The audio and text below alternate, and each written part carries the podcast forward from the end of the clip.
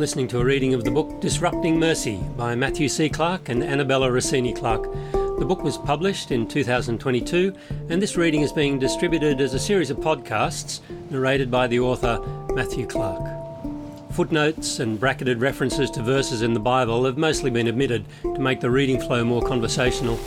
I assume if you want to study the fine details, you'll read either the printed or the e-book versions, which are available from many online booksellers, including Amazon.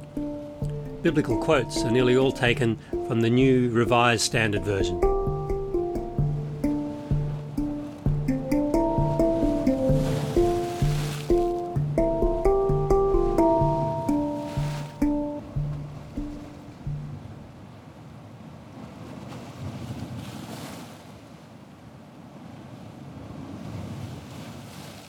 Chapter 7 Sin and Forgiveness. An initial thought to ponder please wander through the archives of the Forgiveness Project. Their website, www.theforgivenessproject.com, contains over a hundred stories of people who have lived through abuses and tragedies and who have experienced the magic of forgiveness. Do any resonate with you? How does that experience of forgiveness affect both the ones who were injured and the ones who caused those injuries? As an American civil rights activist, the Reverend James Lawson demonstrated how non-violent resistance can confront personal and systemic sin. He was a colleague of Martin Luther King, the trainer of many who defied racial segregation laws in the USA, and in later life a pastor with the Methodist Church. Lawson spent time in prison for refusing to serve in the military forces during the Korean War and then learned about the non-violent approach of Gandhi while working at a college in India. By 1958, aged 30, he was teaching non-violent strategies for social change to college students in Nashville, Tennessee. At that time, many restaurants in the USA still had segregated eating counters. To challenge that practice, groups of students started deliberately sitting at counters clearly labelled as whites only and demanding service. Lawson was a major facilitator of these sit ins and was very keen to ensure that the protesters acted non violently. Through lectures, workshops, and role playing, he instilled a deep sense of discipline into the movement so that even when taunted, verbally abused, physically attacked, or arrested, the participants would remain respectful and non violent. If people did not feel able to maintain that stance, they were asked not to join the protest. A student of James Lawson's, David Dark, recounts an incident during one such sit in at Nashville in 1960. Quote, one Saturday, Lawson was on the scene to coach students and to dissuade white passers by from responding violently to young people wholeheartedly and whole-bodily committed to non-violent witness. Lawson approached one aggressor in a motorcycle jacket at the centre of the group who'd kicked Bernard Lafayette and Solomon Gort. The man directed a racial slur at Lawson before spitting in his face. Reverend Lawson regarded the aggressor calmly and asked if he might have a handkerchief. The man was so taken off guard that he handed it to Lawson before he even knew what he was doing. As Lawson thanked him and wiped his face, he asked the man if a nearby motorcycle belonged to him. It did, and in no time they were discussing horsepower. Within a few minutes, the man was asking how he could aid Lawson and the students in their work. The script had been flipped. I once asked Lawson how one might develop the habit of handling people so beautifully, and he responded, as if it was just then occurring to him, You have to keep in your mind an imagery of infinite possibility. End of quote. Lawson's request for a handkerchief disarmed his opponent. Although the man approached Lawson as though the two were enemies, Lawson's eye contact and verbal interaction as equals disrupted the man's script and led to a complete turnaround in his thinking. This is the effect mercy hopes for. Beyond the role mercy plays in addressing a person's immediate need, mercy hopes to be transformative. By treating his abuser with dignity and respect, Lawson prompted him to rethink whether they really were enemies. Once the enmity was disrupted, he could start to treat Lawson with dignity and respect. Interactions like that show how a posture of mercy can foster forgiveness and reconciliation in contexts of conflict, hatred, and hostility. Maintaining an imagery of infinite possibility enables us to draw out from someone the best of their humanity rather than escalating the negative influence of sin. Marcus Borg sees this movement from sin to forgiveness as one of the key macro stories in the Bible. Subheading The Concept of Sin. These days, sin is a problematic word. As a category imposed on one person by another, it is a moral judgment often designed to induce shame in order to control. Yet the theme of sin in the biblical account points to something central in universal human experience the sense of personal inadequacy. Some brokenness comes from external circumstances and what is done to us, but the personal aspect of sin highlights the reality that part of our brokenness arises from within. To the extent that sin refers to something internal and personal, it points to our own capacity to cause damage to ourselves as well as to others. Because sin affects other people, it inevitably includes a social dimension. As Cornelius Plantinga evocatively notes, sin vandalizes shalom. Through sin, our relationships with other people are damaged, as are our relationships with God, with the earth, and with our own being. That brokenness bubbles upwards and creates broken systems that in turn oppress and misuse. The bidirectionality of sin, bubbling upwards from the personal to the systemic and flowing downwards from the systems to individuals, is very clear in the arena of modern slavery. Modern slavery, or human trafficking, occurs when one person abuses or exploits another in coercive ways that severely restrict the person's freedom. The sin of modern slavery is fundamentally about broken relationships, the denial of shalom. In effect, the exploiter is saying to their victim that they are unimportant, a mere object for their own gain, rather than a real person with a right to be treated with dignity. But at the same time as coercive acts dehumanize the victims, they also dehumanize the perpetrators.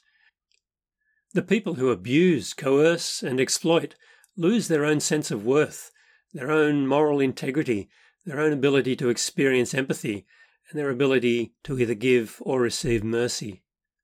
This vandalism of God's image ripples throughout society. Families are drawn into cycles of abuse, generations are trapped in debt bondage. Some victims later become traffickers themselves. Law enforcement becomes corrupted, and abusive practices become institutionalized. That is the bubble up effect, where individual sin aggregates into systems of injustice. But the flow down effect, where broken systems damage individuals, is equally important. Neoliberal capitalism creates a global economy in which modern slavery thrives.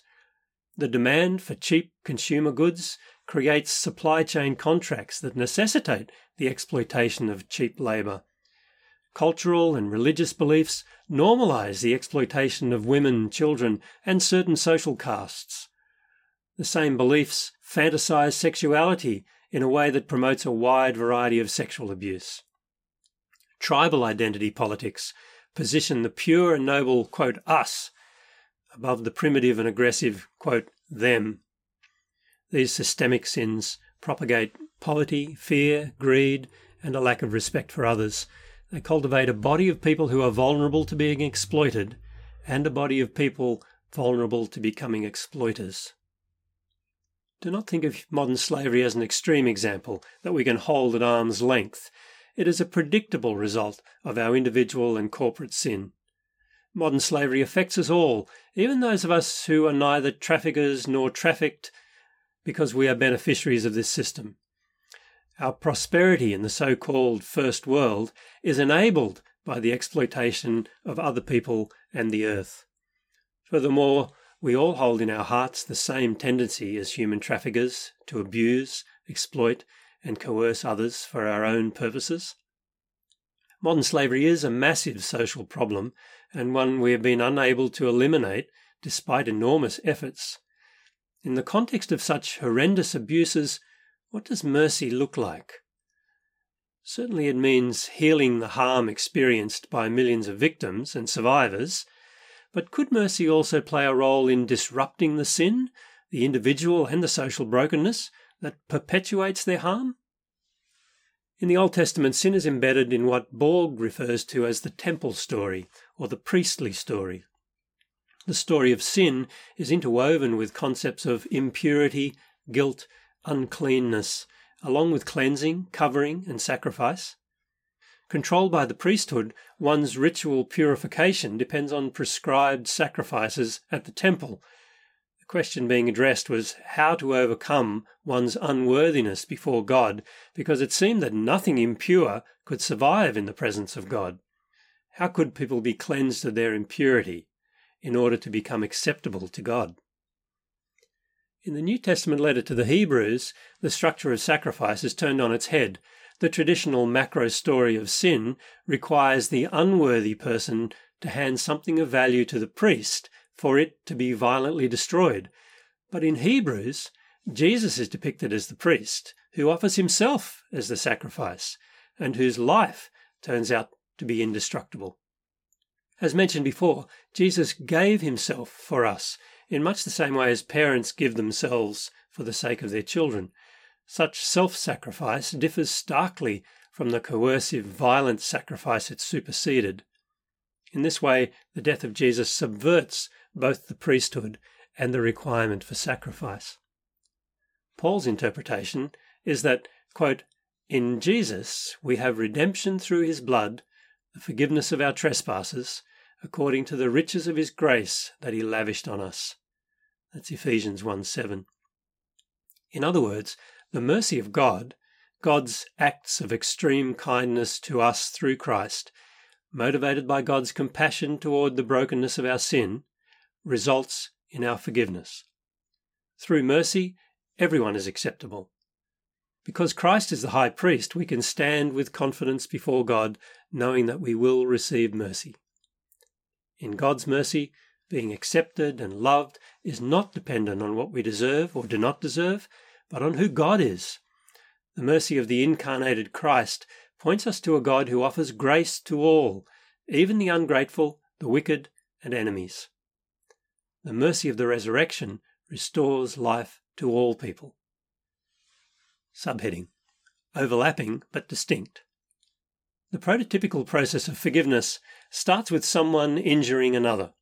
That may be a physical injury, some form of psychological mistreatment, a betrayal, the theft of some object, some libel that disparages the person's reputation, or a myriad of other wounds. At some point, the person who caused the damage acknowledges their guilt and shows regret for what they did. Ideally, they attempt to reverse the damage to the extent that is possible. From the other side, the injured person offers to release the offender from their debt. In this process, the damage is neither condoned, forgotten, nor ignored. Rather, the guilt is acknowledged, but resentment is released, and any right to retribution foregone. The process of forgiveness is rarely as smooth as that. It becomes more complicated when it is between groups rather than individuals, and when the damage carries over from one generation to the next. In such cases, who has the relevant standing to repent or to release? Formal acts of clemency by judicial officials or heads of government present other complexities. One of the two parties may have died, in which case either the repentance or the release cannot occur. There may be no repentance, and yet the injured party may sense a need to let go of the emotional trauma for their own health. Nevertheless, the process of injury, repentance, and release forms the prototype from which such complexities are variations.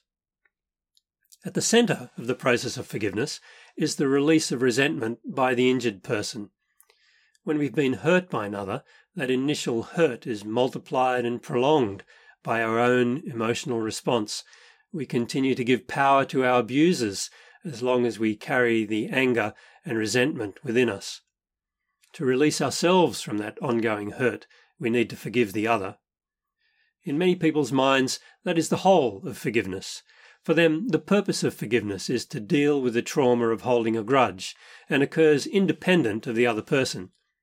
If the ability to release my own resentment relies on anything the other does, such as repenting, or promises to do, then I'm still under their power, held captive by their attitude toward me. Although there is good reason to define forgiveness as the release of resentment, God's merciful response in the macro story about sin goes beyond that step. In the Bible, forgiveness is more than a one sided internal psychological act by the injured person, but always relational and directed toward reconciliation. That applies to the forgiveness between two people just as much as it does to the forgiveness between us and God. Forgiveness is the path through which reconciliation is achieved. Both forgiveness and mercy seek to move us towards shalom, but while there is overlap between mercy and forgiveness, the two are distinct concepts. One difference is that forgiveness and mercy express different emotional directions, whereas forgiveness might be largely the overcoming of resentment, acts of mercy aim toward the virtue of compassion. Another difference is that you can show mercy to anyone as a compassionate response to their need, but you can only forgive someone who has injured you. At least in the standard process of forgiveness, if person A injures person B, then a third person C cannot step in and say that A is forgiven. There are exceptions, such as when a representative of a group forgives a past crime committed against that group, but in general, to forgive, you must have some personal standing in the matter. Some acts of mercy are not acts of forgiveness, because mercy is a response to a wider variety of needs than just to guilt. When we see someone in need, that need may be of many kinds a broken relationship, a broken arm, a broken heart, a broken promise, a broken bank account. When the need relates to broken relationships, the guilt of wrongdoing, abuse, exploitation, mistrust, or self condemnation, then the form mercy naturally takes might involve forgiveness. Forgiveness itself may be the extreme kindness expressed in mercy. However, although forgiveness is one form of mercy, many other forms of mercy are expressed toward other types of need, an example is Jesus' parable of the Good Samaritan. The person accosted by robbers was shown mercy by the Samaritan, not because of any guilt or sin that required forgiveness, but because he'd been beaten until he was half dead and required medical assistance. Conversely, some acts commonly labelled as forgiveness are not acts of mercy. In financial contexts, forgiving a debt occurs when a creditor releases someone from the obligation to repay the debt. That may occur for several reasons, but normally because the effort to enforce the debt is perceived to be too great to be worthwhile. In other contexts, letting go of resentment is intended to unburden the injured party rather than for the sake of the guilty party. In either context, the act of forgiveness is not motivated by compassion for the person who is forgiven, and so it is not truly merciful. Interestingly, in the case where the difficult step of releasing resentment is taken for the sake of one's own well being, it may count as an act of forgiveness towards the other and simultaneously an act of mercy towards oneself. In 2020, a picture was posted on the Reddit website with this caption quote, Kid had an old bike with no brakes and dented someone's car. A few days later, the car owner surprised the kid with a new bike. End of quote. That is a great example of both mercy and forgiveness. The car owner's action implicitly announced forgiveness for the damage the boy caused, but he went further than that. Looking beyond the accident, he saw that the boy could not afford a safe bike, so he compassionately met that need with a surprising gift. In the Old Testament, forgiveness is often associated with the prerequisite of a sacrificial payment.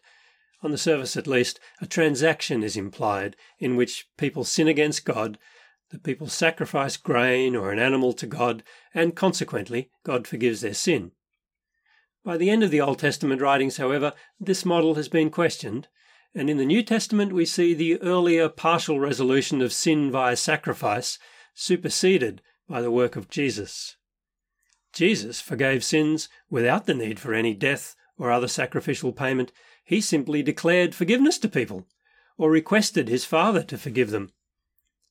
After Jesus' resurrection, his followers proclaimed the same forgiveness in his name.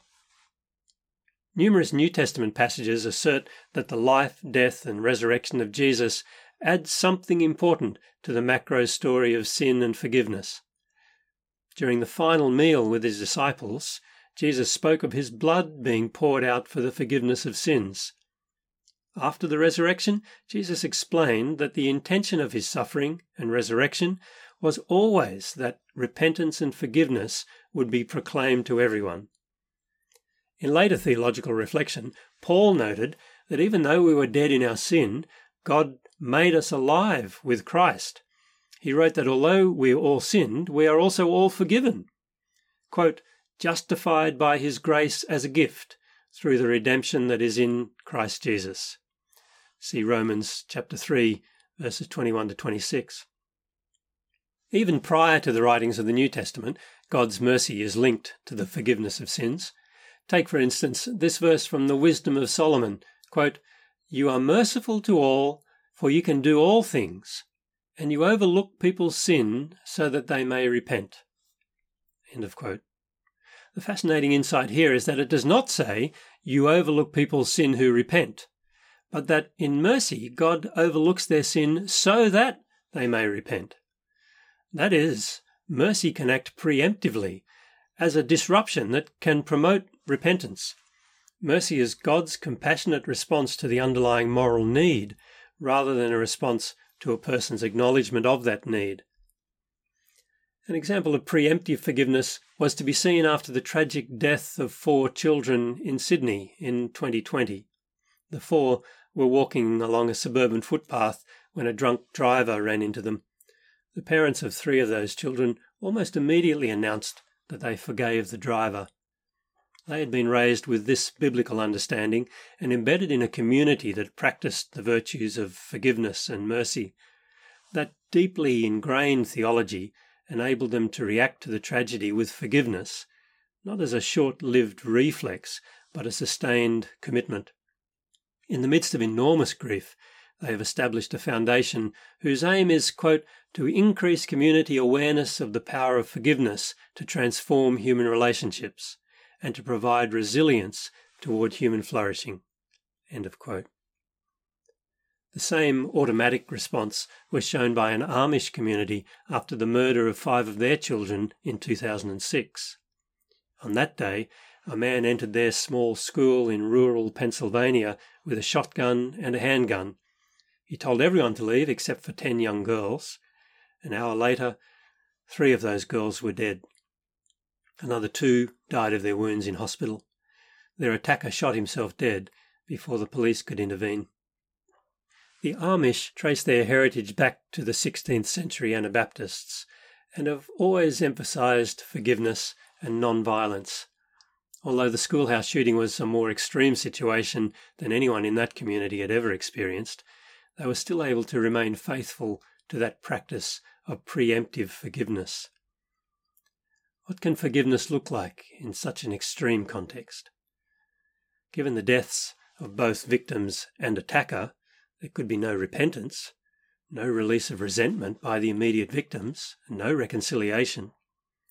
Nevertheless, amidst grief that would be unbearable to most of us, the parents and surrounding community did not react with condemnation or malice. Instead, they prayed and cried, supported each other, and assisted the emergency teams. A grandfather helped the young boys come to grips with the trauma by saying to them, quote, We must not think evil of this man. End of quote. The community modelled forgiveness, quote, determined to make sure their children did not get caught up in the cycle of hate and retribution. End of quote. When you hate someone, it's very difficult to feel compassion toward them. The extensive media reporting of the events frequently voiced surprise at the Amish ability to forgive. Anyone familiar with the Anabaptist tradition would not have been so surprised. As we shall see in Dirk Willems' story, the ability to extend forgiveness and mercy to people in moments of crisis arises from a habitual posture and regular practice with smaller incidents. More than any words could convey, the faith of the Amish was on display through the way they cared for the shooter's wife. From the very first day, the community, including the parents of the murdered girls, offered her comfort, practical support, and protected her from unwanted media attention. In an interview years later, she said, quote, It was amazing. It was one of those moments during the week where my breath was taken away, but not because of the evil, but because of the love. End of quote. In the way I have been using the terms in this book, the actions toward the shooter's wife were not examples of forgiveness, but of mercy. The Amish community could forgive the shooter in the sense that they did not hold on to resentment, but there was nothing to forgive the wife, since she had done them no injury. Their gift of extreme kindness to her was not in response to her guilt, but a merciful response to her own grief and to the practical hardship she faced in continuing to care for her children under intense public scrutiny. Subheading Accepting mercy and forgiving yourself. One crucial component of mercy is the act of accepting it. Mercy can be thwarted by a person's inability or unwillingness to receive it. This limitation is most clearly seen in people who cannot forgive themselves. This seems to me to be the only sense in which mercy can be viewed as conditional. Even God cannot, or at least will not, force someone to accept mercy. God is committed to being limited by our free will. God woos but does not coerce us. God knocks, but we can refuse to open the door. Consequently, even unconditional mercy can be refused, and that possibility of refusal imposes a condition on mercy's efficacy. In the normal course of childhood development, we receive mercy and forgiveness thousands of times. Through those experiences, we learn both that we are loved and that we are not self sufficient. Physically and psychologically, we need a supporting community.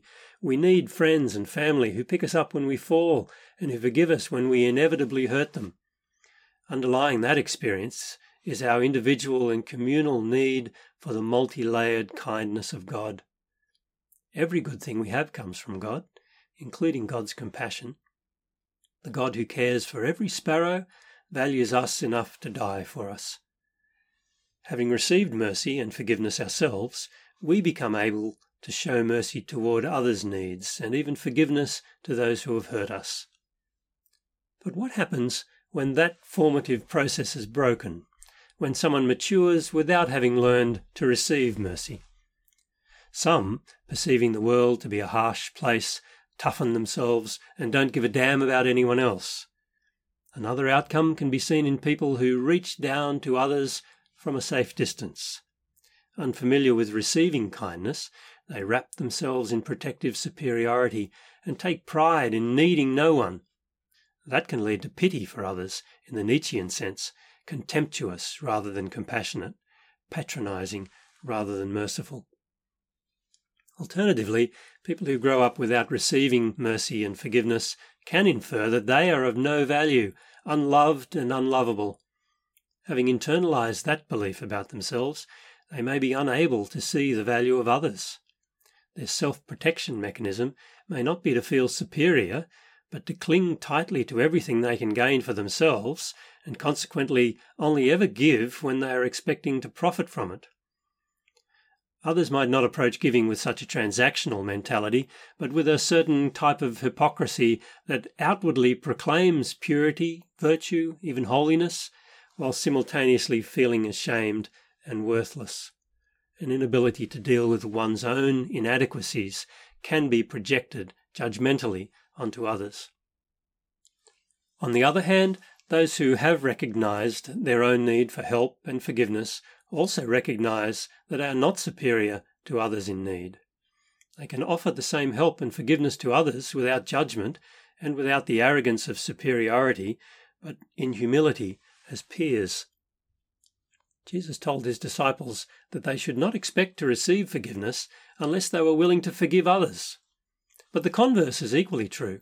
In many cases, people deny forgiveness to others because of their own struggle to receive forgiveness and to forgive themselves. Giving and receiving are inextricably linked. A frequent reason for not being able to give or receive forgiveness is shame which Brene Brown defines as, quote, the intensely painful feeling or experience of believing that we are flawed and therefore unworthy of love and belonging. Shame can make us unable to accept kindness from others because we feel unworthy of it. Shame can prevent us from forgiving ourselves. When shame remains hidden, it can gnaw away at us and manifest in addiction, depression, anger, eating disorders, and aggression. We all feel shame at times. What makes us ashamed and what we do with that feeling influence our ability to feel empathy. Without empathy, we cannot respond with forgiveness or mercy to the needs of others. One initiative of the Forgiveness Project is an intense group based prison program called Restore, which aims to explore how to heal, restore, and rehumanize people by addressing the destructive influence of shame and trauma on the lives they have lived. For prisoners, shame is a recurring experience. It may have played a hand in motivating their crime. It would have been felt throughout the process of their arrest, trial, and conviction. It is driven home to them throughout their prison sentence and follows them doggedly after their release. During Restore, a group of men or women serving in prison volunteer to spend four full days listening to storytellers who have either been victims of harm or served time in prison as a result of perpetrating harm. As the facilitators model their own vulnerability and strengths, they create a safe space that encourages honest, open, and mutually empathetic conversations. Participants are supported to express their feelings of hurt, pain, remorse, regret, sorrow, grief, and loss while sharing their own stories with the whole group. Shame is the key theme of the program. Restore draws on Brown's shame resilience theory in the belief that dealing with shame can release people to rethink and reset their life trajectory. Restore does not seek to resolve their difficulties, but promotes a curious and inquiring approach to ask questions such as if we had lived each other's lives, could we have done what the other did? We often hope to see signs of remorse in an accused person during their court case, but the experience of Restore facilitators is that remorse often becomes possible only after shame has been addressed. Offenders may need to deeply engage with their own experience as victims before they can understand the impact of their actions on the people they have harmed. Once they recognise that, prisoners may actually see positive value in their incarceration. For some, Prison provides a safer place than they are used to, and within that safety, they can take the inward journey through shame and victimhood to remorse and self forgiveness. Programs such as Restore use kindness as the bridge from shame to self forgiveness. Showing offenders that they are valued and heard acts as a catalyst for personal change. Such a gift disrupts their preconceptions, creating an opportunity to make sense of their past and transform their future. Their success demonstrates how mercy can act as the antidote to shame. What can one do for someone who is unable to accept mercy or to forgive themselves? If that someone is yourself, perhaps start by sifting through childhood experiences to identify early examples of kindness and unkindness. Was forgiveness ever shown to you as a child? On what basis were you punished? Of what were you made to feel ashamed? Was kindness or love only given conditionally? Were there times you showed kindness and it backfired? What have significant others said about you? Have you been told you're a worthless waste of space who doesn't deserve kindness? Have you committed some unforgivable sin? Were you told that accepting mercy makes you inferior or a failure? Does receiving always make you feel in debt? Is the need to receive a sign of weakness or failure? So many of us have suffered under guilt driven preaching that constantly tells us God loves us, but, but we are never good enough, but we must strive to do better, but our sin killed Jesus, but nothing imperfect can ever survive in God's presence, but all our best deeds are just filthy rags. If that has been your experience, then hear the good news of Jesus God loves you. Full stop. No buts. God cares for every sparrow and you are much more precious to God than sparrows. God is for you, not against you. Psychologically, that may be a difficult truth to digest, especially if your experience of church and the attitudes projected onto you by friends and family have been the opposite. However, there's a colourful world worth seeking on the other side of the truth that you are loved. It is a world beyond shame, in which all are valued, where mercy circulates around a network of reciprocity, and where everyone has the opportunity to flourish.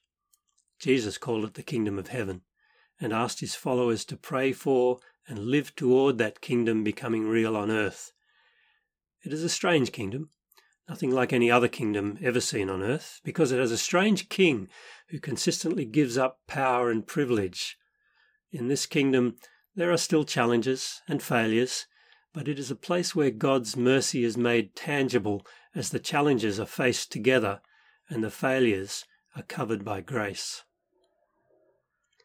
On the other hand, if there's someone who is unable to accept mercy or to forgive themselves is not you but another, keep disrupting their assumptions by showing mercy and forgiveness to them anyway.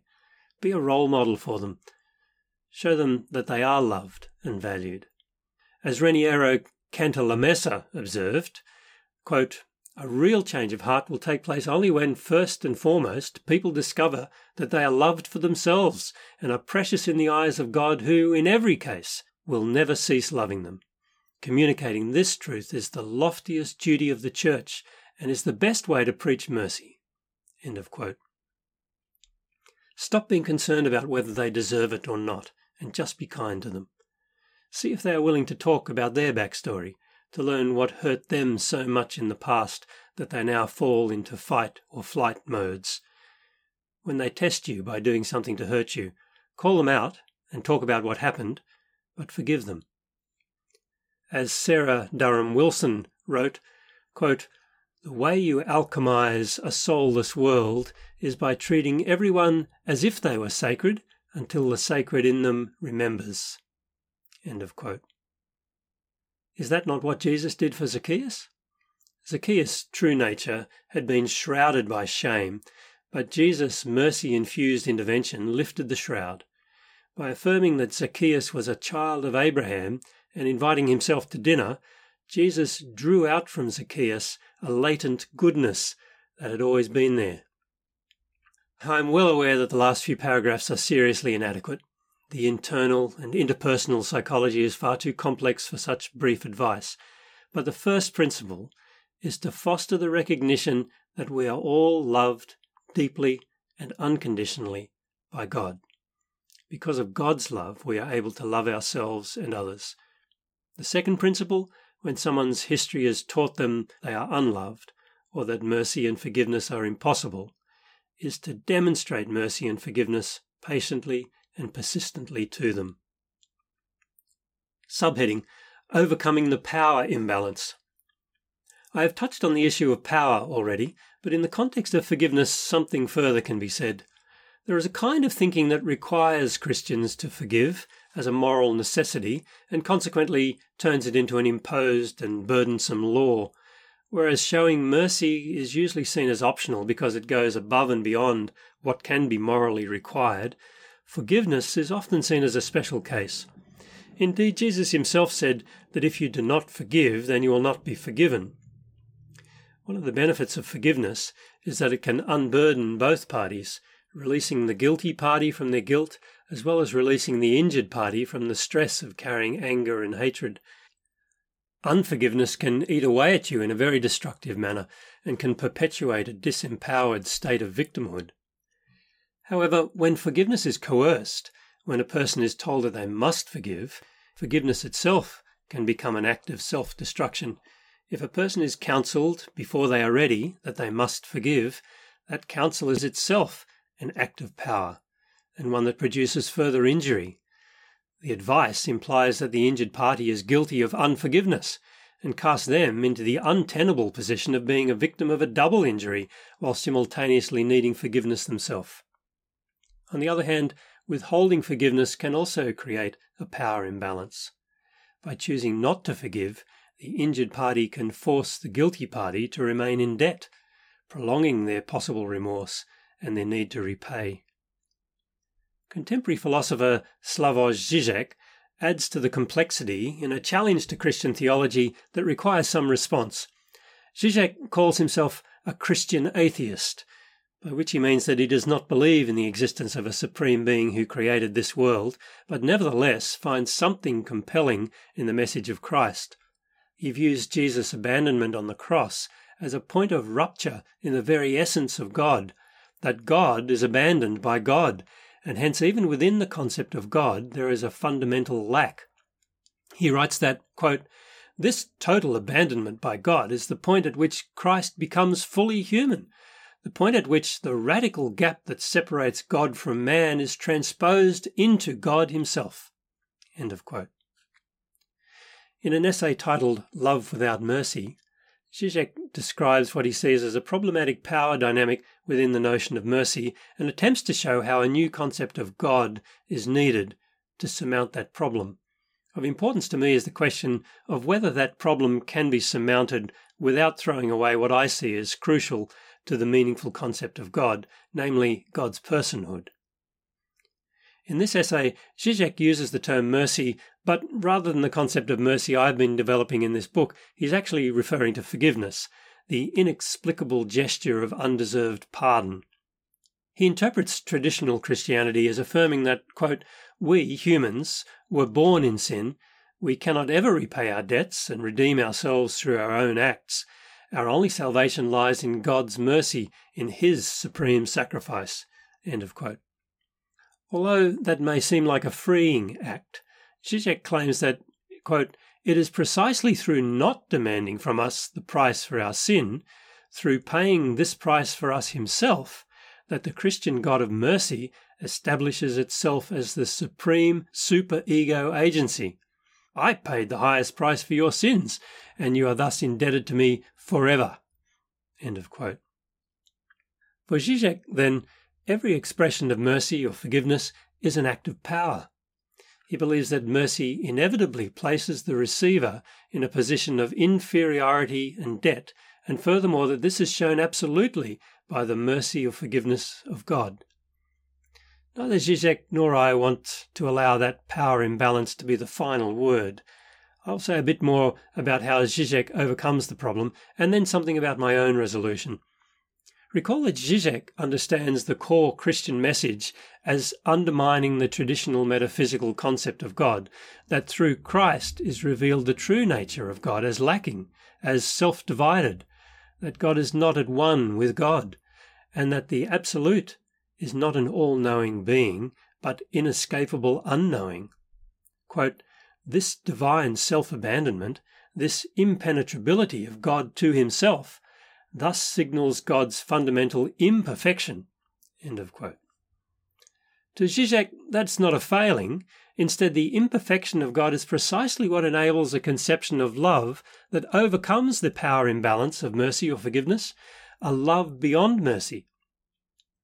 Quote, love is always love for the other insofar as he is lacking, we love the other because of his limitation, helplessness, ordinariness, even. In contrast to the pagan celebration of the divine or human perfection, the ultimate secret of Christian love is perhaps that it is the loving attachment to the other's imperfection. And this Christian legacy, often obfuscated, is today more precious than ever. End of quote. Whereas a traditional view of mercy or forgiveness inevitably positions the giver as superior to the receiver, to Zizek, the imperfection of God makes it possible to experience love without that power imbalance and without the ensuing debt. It seems to me that the same outcome can be achieved without sacrificing an orthodox view of God. As discussed in chapter 4, love and mercy arise from the Trinitarian understanding of God, God can show love to God and subsequently mercy to the created world because mercy is not always about guilt and forgiveness.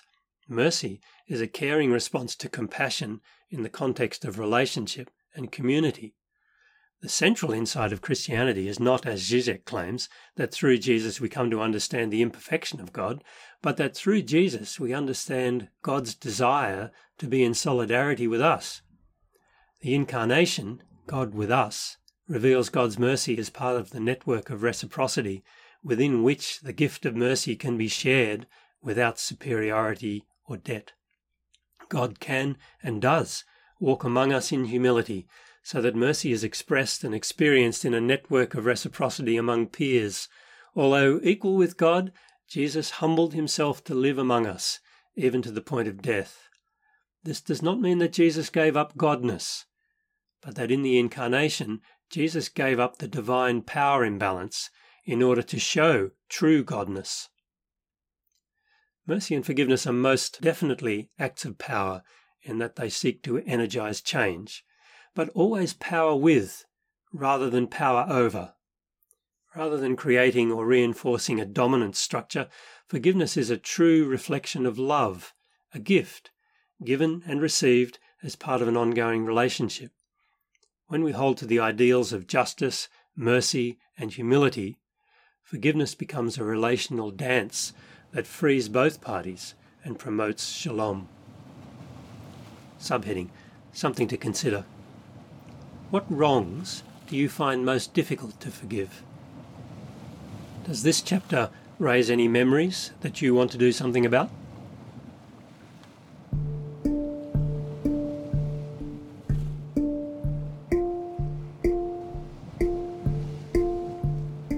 Chapter of Disrupting Mercy has been narrated by Matthew C. Clarke. Other chapters are also available from the usual podcast distributors. You can also find them along with more details about the authors at turningteardropsintojoy.com. If you'd like to join a discussion about the book and share your own experiences of mercy, search for the Disrupting Mercy group on Facebook.